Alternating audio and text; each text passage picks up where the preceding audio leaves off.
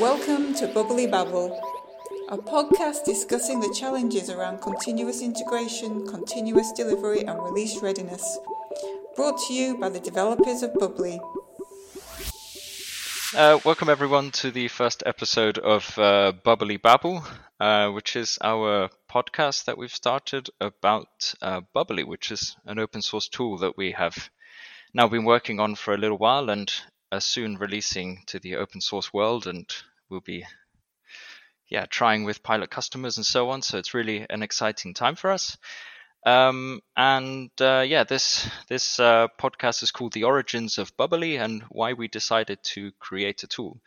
So before we get into it, I guess we could give a quick um, round of introductions to who's here, so you hear our voices and know who's talking. Uh, I'm Jacob, and um, yeah, I guess I'll be mostly hosting this podcast and Okay, so we've got um, we've got three lovely people with us uh, in this school. I say we. Uh, I'm the only one talking right now. I, I and three other people are in this are in this podcast. So let's uh, let's uh, say hello to everybody. So um, uh, Ben, you want to give a quick um, introduction about yourself and also name your three favorite technologies. Um, and we promise we won't judge. Thanks, Jacob. Yeah. Uh, hi, everyone. So I'm, I'm Ben. Um, I was a DevOps infra engineer at Verifa, and now I work as a full stack uh, developer at Bubbly. Three top technologies, that's a tough one, but I would have to be a bit of a cop out and say Go, Terraform, and Kubernetes. So three, three, three times Go then, because they're all written in uh, in Go. exactly. There's a theme here somewhere. yeah. cool. Okay. Uh, sounds great. Thanks for that. And uh, we've also got Oliver here. Hello, I'm Oliver. Um, I'm a junior member of the team, uh, a nocturnal gopher, because I program in Go. That is why one of my favorite tools as well. I'll be different and I'll say that my other two favorite things are laser cutting and 3D printing. Okay. Are those technologies? Or are those yes. like activities? Are you they technologies? Technologies. Well, 3D printing is a technology. Yes, there are okay. different. It's a set of technologies, if you want to be precise. All right. Cool. Hi, I'm Nate, um, software architect here on Bubbly. I have a background in server side technologies. My three favorite technologies are Go, GraphQL, and DataGrip. Cool. Thanks, Nate. And yeah, finally, uh, my name is is uh, is Jacob, and I've been a consultant um, for quite some time, uh, doing yeah DevOps things, Terraform Cloud, um, CI/CD, lots of different things, and, and now taking um, product lead type role uh, on on Bubbly, which is really exciting. So um, yeah, and uh, I guess I should do my three favorite technologies as well, which is kind of kind of tough, but um, uh, I could be easy and say Terraform, Kubernetes, and Golang as well. I mean, are we doing this by what we enjoy? Oh, and Bubbly, somebody's somebody's posting.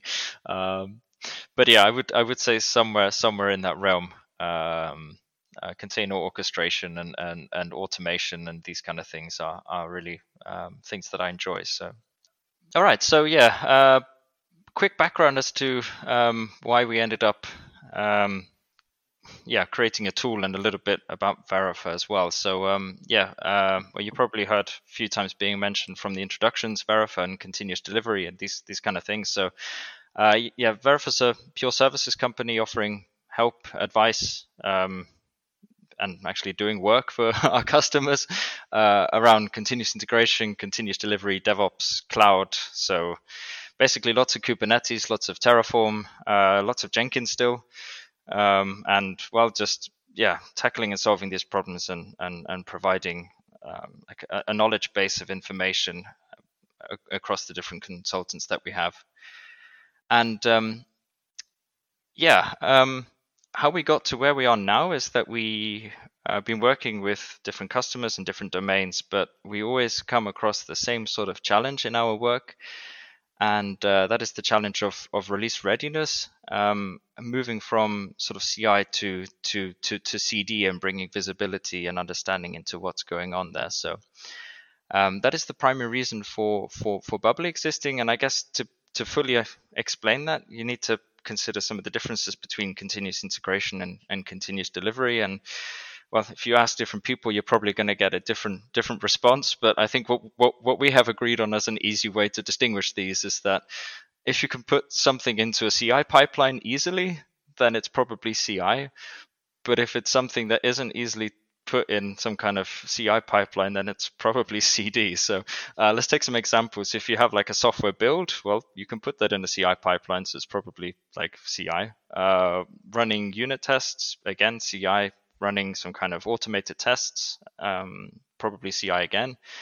Uh, running some kind of security scans, yep, probably CI. Um, maybe if we get a little bit more advanced, it could be something like scanning for open source packages and these sorts of things. Probably still CI because you can run tools and put them in a CI pipeline. So um, if we start talking about some CD activities, continuous delivery activities, like what do you need to do together with um, these kind of like tools or tests that you run in your in your pipeline? Um, there could be things like uh, making sure that all your tasks in your task management are closed if you have filed any bugs, uh, if you have features that have been created uh, in like Jira or something, checking that those have been closed. So that's not something that usually falls inside a CI pipeline, but it's probably an activity as part of your release process. Um, you might be creating some kind of documentation. Uh, these could be like internal artifacts uh, with test reports, with something else that you might need for compliance reasons. Uh, they could also be the actual end user documentation, making sure that gets updated and handled. Um, and uh, I guess at some point in the process as well, you're going to get together and run through some kind of checklist to say that, like, have we ran the tests? Yeah. And what are the results? Well, they're, they're good. Um, and uh, have we, you know, closed all the Jira tasks? Yeah, looks good. Um, you know, you're going to continue through this process, and in the end, it's going to come down to a decision about confidence. That do you collectively have the confidence in the, the data that you have to say that we are ready for a release, um, and then yeah, release your software, whether that be through a channel like partners or something, or whether it's deploying to your Kubernetes environment in the cloud. I mean, this might all happen in a continuous deployment pipeline and all be automated, which is great for you, but not really possible for everybody, and and maybe not a goal for everybody as well. So, um, but this this question about confidence is really what we are trying to trying to tackle with with with with with Bubbly. Um, and I guess the the problem there is is data. Um, uh, even even within uh, the same company, there might be different teams that are working with different technology. So you might have some some of your team developing in C++, others in C Sharp, some in I don't know Golang. Uh, they're going to be using different tools, different testing frameworks, um, maybe even a slightly different uh, branching and um, development process. And how do you get this data into the same sort of format, into the same sort of process, into the same sort of, well, like way so that you can get this confidence measure. Uh, that's really quite a challenging thing to do. Um, our experience has been that some companies might use tools like SonarQube for for quality, where they put you know static analysis and unit test data into one place. They um, they might then um, create some kind of uh, testing reports, or they might have a, a, tool for capturing their their test automation results. Um, they might then have a commercial tool for managing open source licenses and um, security vulnerabilities. And just these three things would be like three completely separate databases, three completely separate dashboards. And um, yeah, it would be a manual a manual process of going through and checking those. Obviously, you could you know put some script in your pipeline to say, do we have you know any like major CVEs or do we have any major license violations? You could create some kind of simple check in your in your CI pipelines for that. But at the end of the day, you're going to need to go around these three different databases and, and have a look. So what are the what, what are the solutions to, to this? Um, at least what we have seen is that well, people don't solve it, uh, which is quite common. they just continue and uh, check these things manually. Um, a more common implementation though is to use something like Elasticsearch or Influx uh, DB or, or maybe even Prometheus to some extent, some kind of um, some kind of database or, or, Postgres or something like this, and then um, some guys would pick out their favorite tools, favorite languages, and maybe start hacking away with Python and uh, building some kind of like data streaming thing to put the data into these databases and create some create some dashboards maybe with Grafana or Kibana or or something else. Um, but I think what a lot of people don't see with this is that there's a lot of effort involved in, in this process in the end. Um, and well, yeah, you're kind of reinventing the wheel each time. So um, this is where we're hoping Bubbly will come in um, and and enable people to quickly build um, data pipelines and build dashboards and get the data that they want and be able to use it for this for this kind of um, this kind of confidence. All right. Does that kind of summarize the problem? Do you think, guys? Sorry, I went on a bit of a of a rant there, but um, I think so. Yeah, I think it does a really good job. Cool. Okay, then uh, I guess let's uh, maybe have some some some sort of general questions about Bubbly. Um, ben, maybe you want to take this one. That um, yeah, how, how do I how do I work with Bubbly? Like how, how do I code uh, in Bubbly? How do I like set something up? Um, yeah, sure. I can I can take this one. Um, so I think we really wanted to keep it as as native as possible. Uh, coming from an infrastructure or DevOps background, we knew we we had a couple of things. We knew we knew we loved Terraform, and we knew we loved Kubernetes. Um, now, for those who don't know, Terraform is written in HCL, which is HashiCorp's uh, DSL basically, and it's a way of defining infrastructure declaratively.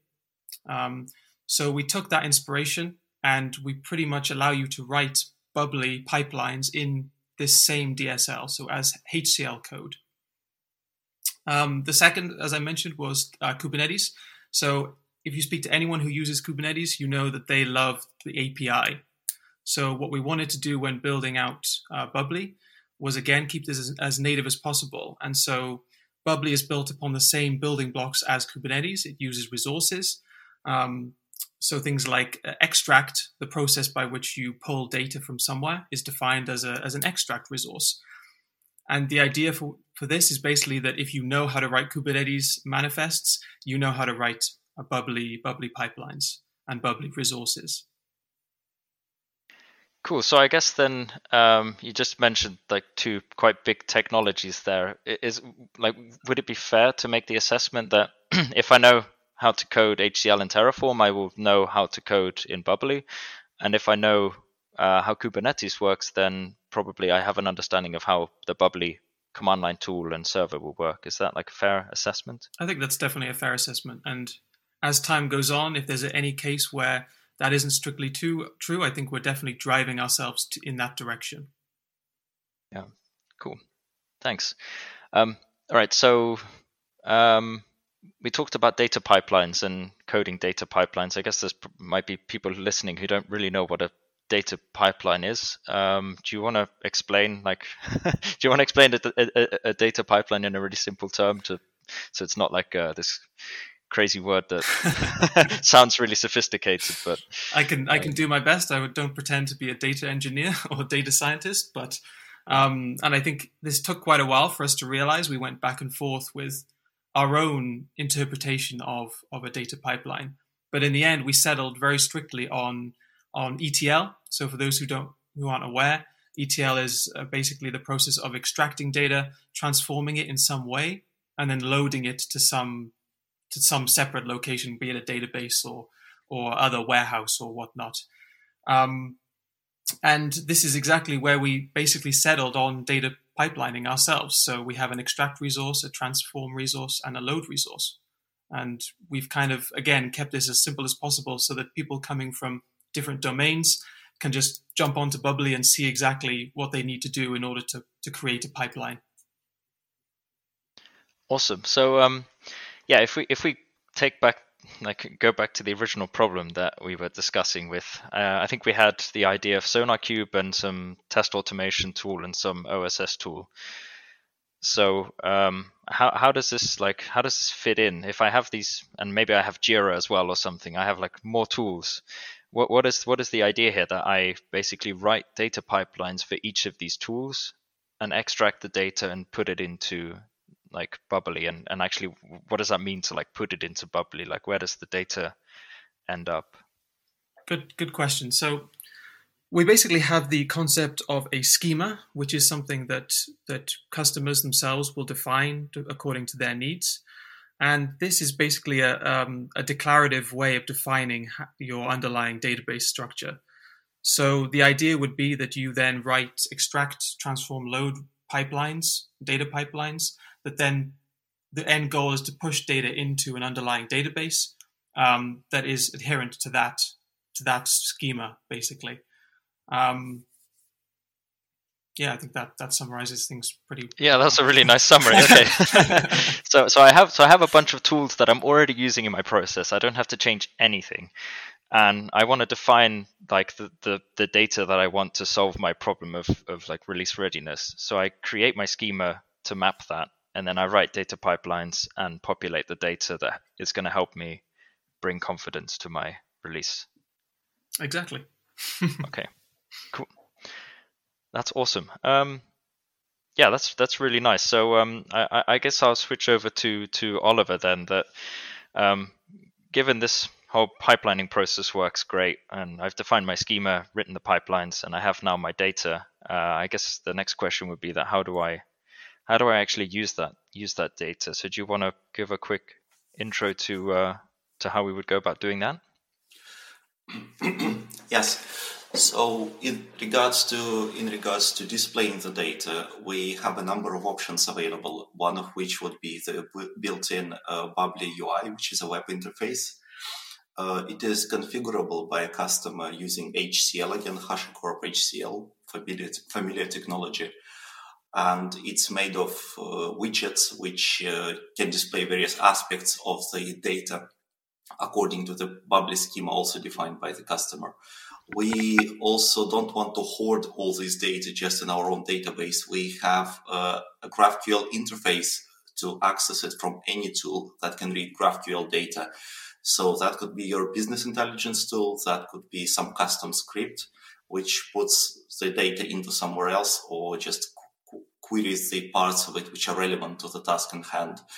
So the basic two options available are the built-in UI, which can do nice dashboards uh, to your needs, and also there is this general, very general GraphQL interface, which lets you work with Bubbly as if it were a GraphQL source, like a GraphQL database. Cool, thanks, Oliver. I, I, I have two two questions about that, and well, so, so one question would be, um, like going back to the to the problem again. We already have these different tools, these different dashboards that people are using. Um, doesn't introducing another tool like the the bubbly UI, so introducing yet another dashboard, uh, there there is there a, a, reason behind that? Like, what is the what is the idea um, behind like creating yet another another UI, another dashboard, and why not use something like Grafana? Yes, uh, specifically in case of Grafana, Grafana is uh, a time series uh, renderer, so it displays time series. You can wrestle it into displaying information which is not time series, but that's not its intended purpose. You'd be swimming against the current. It's not. It's not a convenient thing to do, and it's not very maintainable. Uh, and Grafana is not very good at building complex hierarchies or pivot tables. Uh, so any information which is kind of a pivot table, Grafana is not really good at it uh, outside of its intended purpose. But having mentioned Grafana, you can also, if you have simple needs, you can you, you, you can run GraphQL queries against Bubbly source from Grafana. Grafana has a GraphQL plugin and any idea that you can express in GraphQL, you can source into your Grafana dashboard as well. Yes. Yes. So the aim with our own custom UI was to give the customers an easy way to programmatically uh, describe uh, the interfaces as code, basically using HCL from the rich widgets, which uh, do only the thing that you want doing and not much more. So you're not trying to fiddle some complex tool to do the task in hand. You have the right tool for the job. That's the idea behind. Nice. Okay. So if I want to put some data into Bubbly and show like a, a, a, section of that data, I could easily create a panel in GraphQL to do that. Uh, and that's perfectly fine. But then if I want to start representing this hierarchical data, like if we take a, a, a project level, is the project ready for release? This might now be associated with a whole variety of different uh, types of data, you know, testing OSS, security, uh, tasks being closed, um, documents being created, this sort of stuff.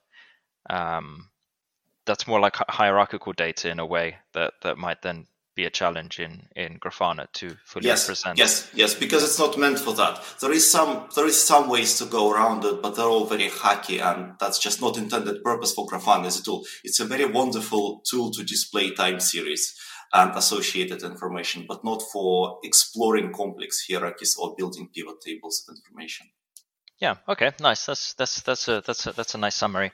Um, and yeah, I had I had one more question uh, about the GraphQL interface, and I guess anybody who's who's listening who doesn't know what GraphQL is, uh, I'm probably going to do a very bad attempt right now at explaining GraphQL. Uh, um, but everybody should be familiar with what a REST API is. So you send a like you send a request to a server to an endpoint, and you get some you get a response um, back. Uh, so GraphQL is um, is an HTTP post type, and you send a text um, query, and uh, this text query can be quite highly uh, like customized and configurable to only return the data that you actually need.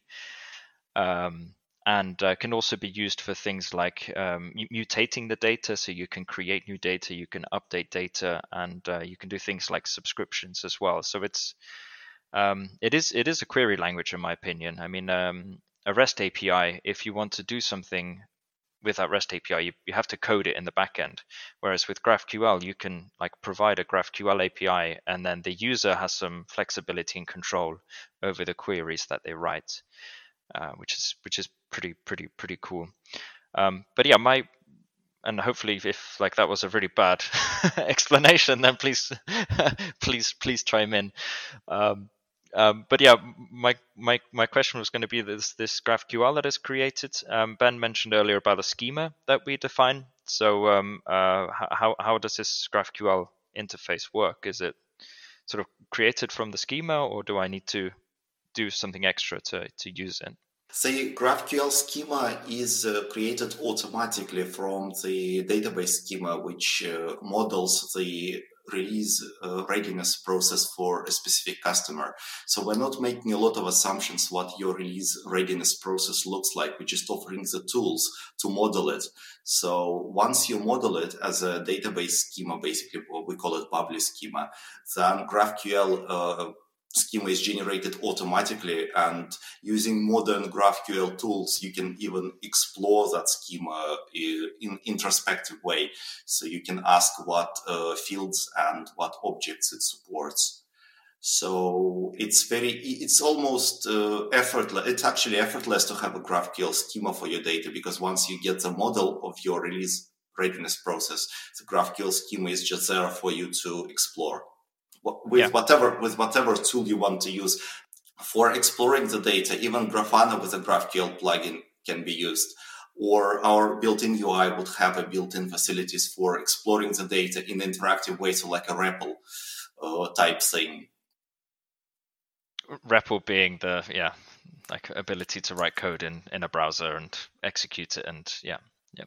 Yeah, cool. read, right. execute, read, execute, print, and well, what's L4? Loop, it's a loop, okay. loop, yeah. yeah. Loop. Cool. Alrighty. Um, nice. And um, um, we had Nate on the call as well, but he's uh, he's a recent father, and uh, so he has obligations. Let's put it that way. Um, and he had to he had to jump off now.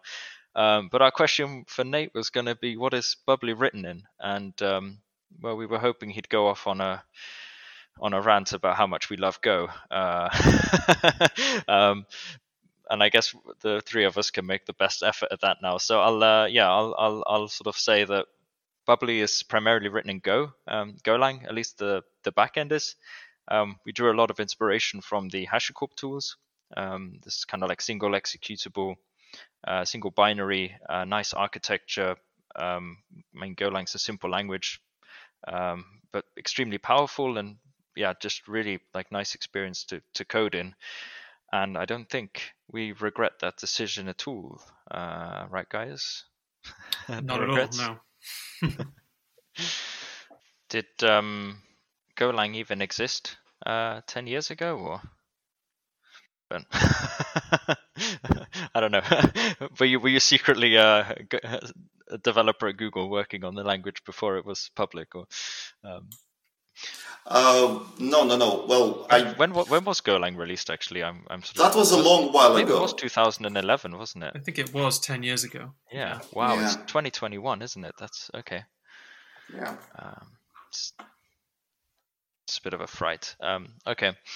Um, yeah, and and uh, I guess the community around Golang as well has is um, is something that we that we really like, and and I guess we should give a shout out to to Go Time, which has been like. Uh, I, I can't remember when, when Ben you, you, you were the one who discovered Go Time, which is um, a podcast for um, well around Go, but I think it's just quite interesting anyway. So if anybody who is developing Go and listening to this and doesn't know about Go Time, really recommend you go and check it out.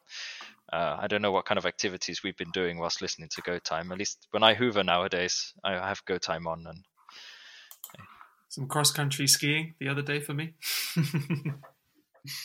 I, I go for long walks and I listen to Go Time on, on, on during walking because I I sort of struggle to maintain concentration for extended periods of time listening to something. But I found that when I go for long walks outside, like in the nature, so it works for me. I, I really enjoy uh, people discussing technical subjects, listening to it. cool.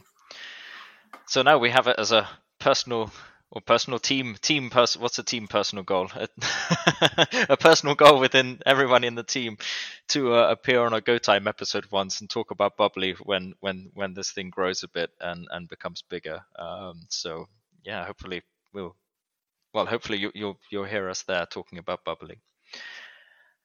But yeah, that pretty much wraps up what we were going to to talk about today. So I guess in summary, uh, there's a problem of continuous delivery and confidence in release and lots of data. So we have created this thing called Bubbly, which is going to be an open source tool, and we're open sourcing it very soon, um, which will allow you to write data pipelines to read data from these different data sources, convert it into the schema that you define, and load it to a single database. Um, so it's all collected in one place that has a GraphQL interface in front of it, and then you can use things like Grafana if you want to. And we will also have a um, uh, a Bubbly UI, which is built to tackle some of the challenges with using Grafana, things like hierarchical data um, and getting the like big picture rather than creating simple graphs, panels, this kind of thing. Um, and yeah, it's mostly written in Go, and we love Go. Was that a fair summary? I'm getting thumbs up on the video, which people can't see, but yeah. cool. so uh, yeah, thanks a lot, Ben and Oliver, for yeah for being on this podcast, and and well, thank you, Nate, as well, who's gone. Uh, I guess when he listens listens to this afterwards, he'll be grateful that we thanked him. Yeah, Always a pleasure. Awesome. And uh, yeah, stay tuned for episode two, which uh, will come in, I guess, two to four weeks around that time frame. We don't know what the topic will be yet, but um, yeah, we'll try and keep it fun and interesting. So, all right. Take care. Thanks for listening to Bubbly Babble. If you enjoyed our babbling, don't forget to hit subscribe or follow. And if you want to increase your release ready confidence, head over to bubbly.dev.